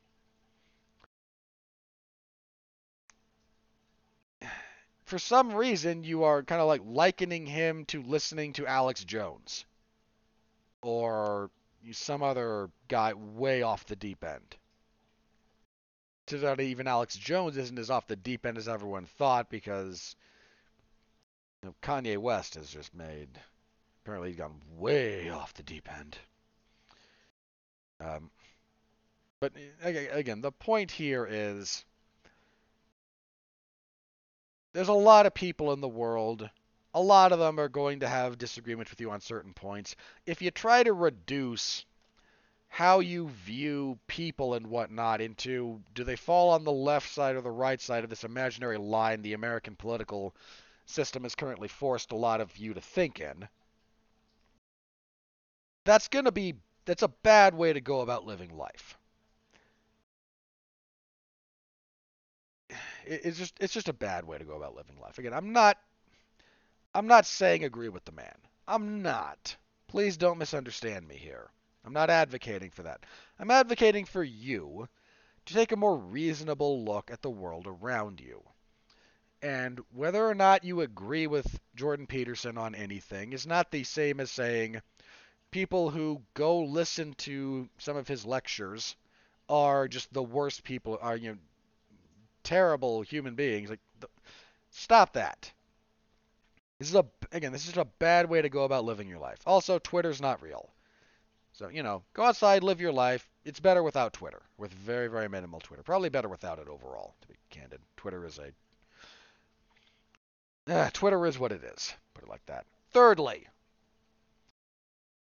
I wonder how many of you had anything to say about Kamaru Usman, Justin Gaethje, and uh, Henry Cejudo agreeing to be in propaganda videos for Ramzan Kadyrov last week.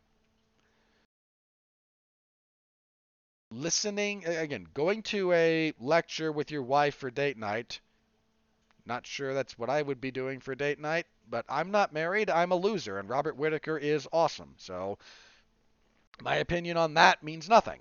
He's married with a wonderful wife and children and seems to be a very, very, again, a very cool dude. I am a loser with a podcast, so hey. But if that's what he and his wife chose to do, I know other married couples who have seen Jordan Peter, have gone to Jordan Peterson lectures. It's a thing some people choose to do. Fair enough. And everyone I know that's done that is, they're all reasonable people. None of them I'd consider nut jobs or wackos, or I have my disagreements with some of them about certain things, not usually political related, but, you know, like, we're people. We disagree on points, and we agree on a lot, and they're still my friends, and that's fine. I mean, my, I promise not to bring up my personal politics, so you all understand. I'm, I don't know, I probably lean a little conservative to the extent that I care about most politics. And a lot of it I don't care about that much because most of it doesn't affect day-to-day life for the vast majority of people. Who would have thought?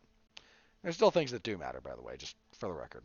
People who get caught up in the minutiae. Anyway, again, you people who probably didn't have anything to say about all these fighters palling around with a murderous dictator who is being sanctioned by the U S government as we speak, you're silent. You don't have anything to say. Oh, no.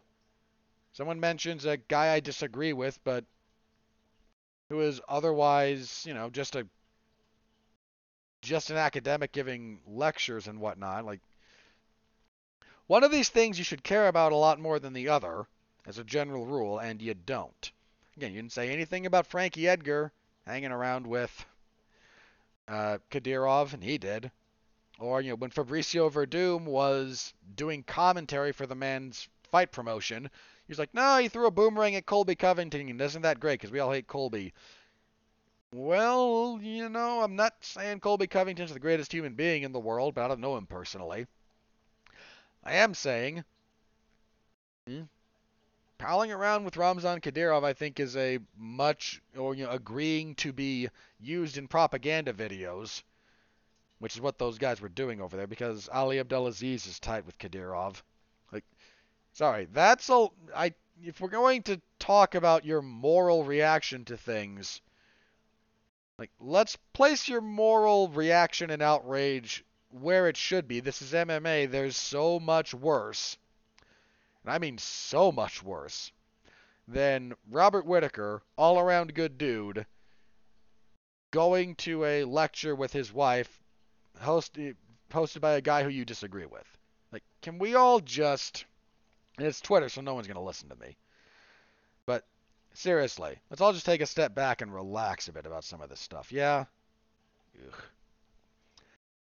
M M A Twitter is, like... It's not the actual worst corner of Twitter, but boy do we get close sometimes. And I'll say we, I'm there. Like, it's bad out there. You get, you can kick over some rocks and find some stuff when it comes to how M M A fans are on the internet. But let's move on to the real story of the week. Look, that was my excuse to yell at you all, to the extent that any of you listening to this care about that. So, or to just yell at the ether and get that off my chest, because way too many people have started porting over, started thinking Twitter is real. Twitter is not real. Please stop pretending it is. Your life will be better when you stop thinking Twitter is real life. I promise you that. Real story of the week. The U F C and betting and James Krause and, oh boy, we're in trouble. So, I mentioned this a little bit ago, that the uh, that New Jersey, the, I forget the name of this organization, but the New Jersey, like, Gaming Control Board, sent out a message to... Like the the big uh, sports books in New Jersey, you are not allowed to accept bets on fights involving like anyone trained by or like associated with James Krause. This is all in the wake of that, at least partially in the wake of that fight with Derek Minner, where his knee was clearly messed up coming into it, and there was some funky betting at the last minute on his opponent, and you remember it was a thing. Well, that escalated this last week. Um, so if you'll recall, the, U- the U F C came out and Dana White said, yeah, we did an investigation, didn't find anything all that funky. Further proof that you cannot take promoters at their word about anything. Everything they say has to be verified independently. They're liars. They're professional liars. And uh, that is the job. Like, again, they are professional liars. If you are... There's no such thing as an honest promoter. There can't be. They'd go out of business. The, the the the entire profession is fundamentally about deception. So, two major provinces in Canada, both Alberta and Ontario, have currently banned the betting, like banned betting on U F C events. Whew, that's big, guys. That's a big deal. Here's here's a couple of things that... The U F C's response to this, by the way, um, they sent out a memo. Like, they have they have suspended to the extent that they can James Krause from, like, cornering fighters. And they sent out a memo that says, okay, fighters, if you train with James Krause at uh, Glory and Fitness M M A, like, if you train there, you will no longer be invited to participate in U F C events. You, you know what? The, uh, yeah, independent contractors, right? Every independent contractor is told where they can train, where they can buy their stuff. Like, ugh. Really pushing that envelope. I wish they'd deal with it, but no one will.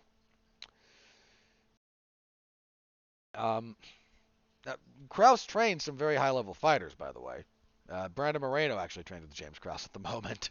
So, among others. Like, yeah, this is uh, not a good thing. We'll see how things shake out, but here's the big problem with this, and this, you all should have seen this coming as soon as you started getting in bed with sports gambling. I am, what I'm about to say is not a moral judgment about sports betting, for the record. But if you're going to get in bed with that, there are things that have to be in place. And you, the U F C and M M A in general, has been very lucky thus far that this hasn't come up. It should have, because what I'm about to describe is a very common practice, for the record. One of the th- the question about why why would so here, here's the question, like, why would you stop betting on U F C events? Because some people are using insider knowledge? Well, that's actually a that's a lot more common than you might think, and I it's probably not the biggest of deals. Like, it's not great, but we can work with that a little bit, I would assume. Here's the problem. If the U F C says, fighter, let's take this upcoming fight. Okay, main event, Jan Blachowicz, Magomed Ankalaev. Those two are going to fight. You have to make a wager.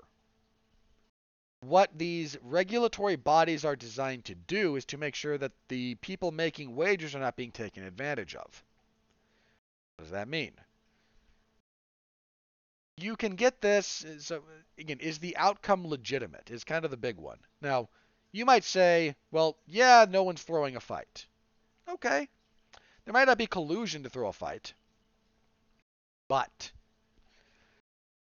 if you've been around as long as I have, or longer, and some of you have, you'll know what I'm about to say is a thing that happened a lot in the past and still happens. Fighters routinely come into fights injured. Matter of course. No one comes into a fight one hundred percent. And you can have some pretty serious injuries.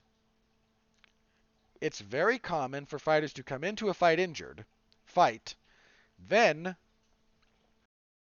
claim that the injury happened in the fight. Now, this matters because if the injuries that occur during a fight are covered by, I think they're covered by the state. Like, the, the medical coverage for them is different than the fighter's personal insurance. So there was a time when this happened all the time. It still happens a lot. Um, a few years ago, the U F C tried to help get fighters insurance to kind of curtail this a little bit. But this still happens a lot. Because fighters are fighters get the worst end of every deal possible. That's where they exist at the moment in the scheme of things. For a lot of fighters, this is again, this is a job. This is how you pay the bills. So you get hurt. What do you do? You you got bills. You fight. Then you say, my injury happened during the fight. I get the fight. I get the check for the fight. Maybe I even win. Then after the fact, I say, yeah, my torn up knee. That happened during the fight. And you can't prove otherwise. And they can't prove otherwise. So the state pays for the surgery. Or the state or whatever relevant insurance body. Like, again, I forget exactly the nuance of this because the American healthcare system is, oy, it's a mess. Um, whatever whatever you think should be done about that. And there's a lot of ways that we could go, but like we kind of exist at the moment, like the worst apex of ideas about healthcare. In terms of the mixture of like th- sort of free market, but mostly government mandated and very expensive. And uh, again, like the Canadian healthcare system has all kinds of problems too. There's tons of wait times. Elective surgeries are kind of a mess. That's why a lot. The thing about the American healthcare system is if you can afford it, it's great. It's just expensive. And how we deal with that, well, that's a question, isn't it? The point being, it's a mess. And fighters will, like, again, they will fight injured and then say, injury happened during the fight. Here's the question for you, and I mean this to you. If you're told Magomed Ankalaev and Jan Blachowicz are going to fight, and they do fight, and then after the fact, let's say Magomed Ankalaev wins. I'm just spinning a hypothetical. And after the fact, Jan Blachowicz says to, in an interview or the post-fight media scrum or whatever, says, yeah, I, you know, tore my whatever two weeks ago. How legitimate is the outcome of that fight all of a sudden? I'm not saying Jan Blachowicz went out there and didn't do his best. I'm saying that information matters. That information matters a lot if you are betting money on this. The N F L and other major sports organizations, they get away with this in one way and in one way only, injury reporting. Every, because of this, only because of this, let's be very clear, if teams could gain a competitive edge by being more opaque about the health status of players, they would do it, and they should do it if it's not against any kind of rules. It would be against the rules. Injury reporting matters for the integrity of betting. If Derek Minner went into that fight with a torn-up leg, people who knew about it could bet heavily and make money, and you question the legitimacy of that. I yelled, sort of, to high heaven about T J Dillashaw coming into that fight with Aljamain Sterling with a shoulder that was held together with like string and bubble gum. People knew about that. A lot of people knew about that. You had a license to print money. If you knew T J Dillashaw's shoulder was compromised, he was never going to win that fight. I already made that case. If you know he can't win, and let's be very clear, he can't win with that shoulder against Aljamain Sterling. Can't do it. Is that a legitimate fight all of a sudden? Is that a legitimate outcome? T J didn't throw the fight in the traditional sense. He went in there with no chance of victory. Is that the same? If you mean for his personal integrity, like, again, he did not go in there to lose. He did not intentionally throw the fight, but in the way we traditionally think of it. The fight was not a work, so to speak. But was it legitimate? To say Aljamain Sterling and T J Dillashaw are going to fight is one thing. They did. But there is so much that goes into that, especially if we're going to bet. Is that legitimate all of a sudden?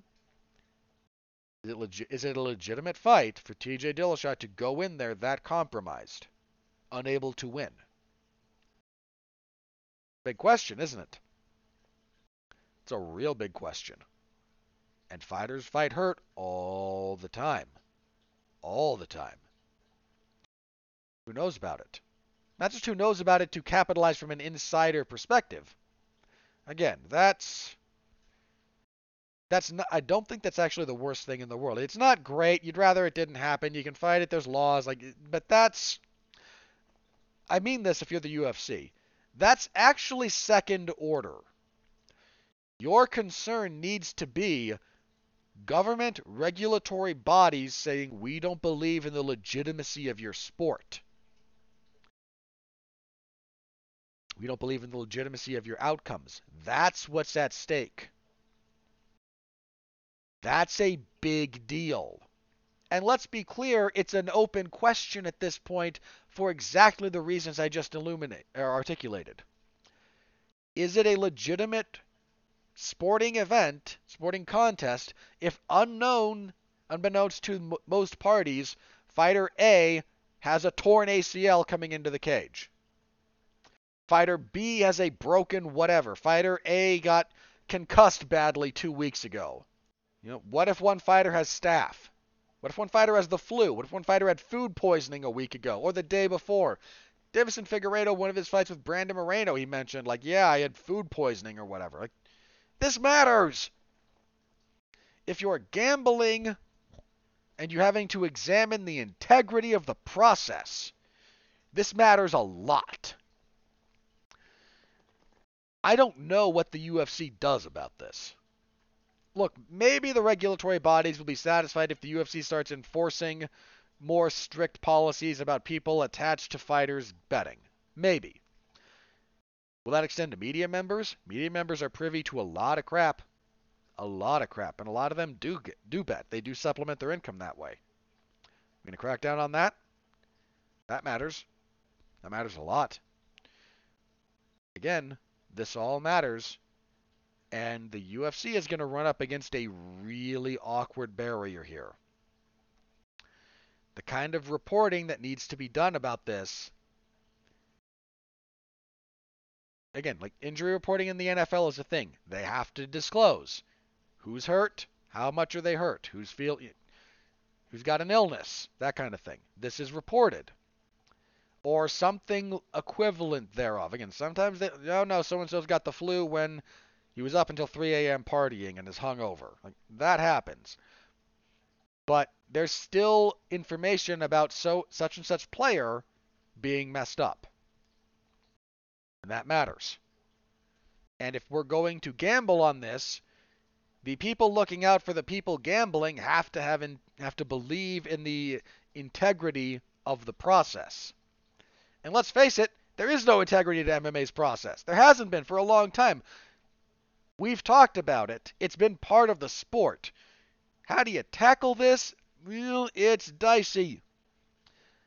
Because if the U F C is going to start checking on these things in the way they might need to, well, you can't do that to independent contractors. And somebody's not going to take it. And getting the U F C fighters reclassified and recertified, at this point, it should be an inevitability. Somebody ought to be looking at this. Because I imagine we're about at the tipping point where the preponderance of evidence shifts from independent contractors to employees. And that's a big deal, too. So we're going to have to see how this plays out. This might have... The U F C bends over backwards to comply with regulation. And I'm not even mad at them about it, for the record. But they do. If this is one of those things that might have serious consequences. Like, James Krause is already just about excommunicated. Like, that's what we're dealing with here. It might... This might have serious consequences down the line. I don't know that the U F C can fully dodge this bullet. It might only be a graze rather than a full hit, but this is this is too big for them to just kind of put their head in the sand and have Dana White go on, you know, some media platform and call everyone goofballs or idiots or these people don't know what they're doing. Yeah, you can't do that here. Something's going to have to be done to address this. What exactly? Remains to be seen, but we'll keep an eye on this to the extent that you rely on me for news. Please don't rely on me for news. I'm not a... Uh, again, I provide bits of analysis. I talk about the news in the sense that stuff happens, and I think it's interesting. I'm not a journalist. I don't pretend to be a journalist. Please don't rely on me for news. But I am happy to give my opinion, as is everybody else. So, you know, there's that. All right, that I've been going for a while. Let me check Twitter, see if anything crazy is broken. If not, we will do plugs and get out of here. All right, nothing new, so plugs. What do we got? Last week there was a Damn You Hollywood for the Disney flop bomb cratering on Impact Strange World. Yeesh. That's myself, Alexis Haina, and Zachary Strobel. We get together, we talk about that. I don't know how that thing got made. I don't know how that movie got made. It sucks. Anyway, we review that. This week, Damn You Hollywood on Tuesday for Violent Night, the David Harbour and John Leguizamo flick. I, antici- I haven't seen it yet. I'm anticipating having a good time, so maybe the last time for quite a while I have a good time in a movie theater. It tends to be a rarity these days. So we will review that. If you're interested in my thoughts on movies, you can look up Damn You Hollywood on any podcast platform or the, uh, I think it's the W two M channel on like Twitter, Facebook, YouTube, Twitch, if you want to watch it live, if you're so inclined. As for my other work, I cover mixed martial arts and professional wrestling for four one one mania dot com on the pro wrestling side of things. A E W's Dark Elevation on Monday. Uh, M L W stuff on Thursday, W W E SmackDown on Friday, and of course the U F C event on Saturday. So tune in for any and all of that. Next week we will be back here, same time, same channel, whenever you happen to get around to listening. We will review U F C two eighty-two, we will preview the last U F C event of the year. Are there on E S P N for that or not? U F C on E S P N Plus seventy-four. Jared Cannonier versus Sean Strickland. What in the world is this card? Hang on. Okay, there's some good stuff here. Um, what do we got? What do we got? What do we got? Jake Matthews and Matthew Semmelsberger. That's got some potential. Ooh, Armin Saryukian and Demir Ismagulov. Yeah. Oh, that's good.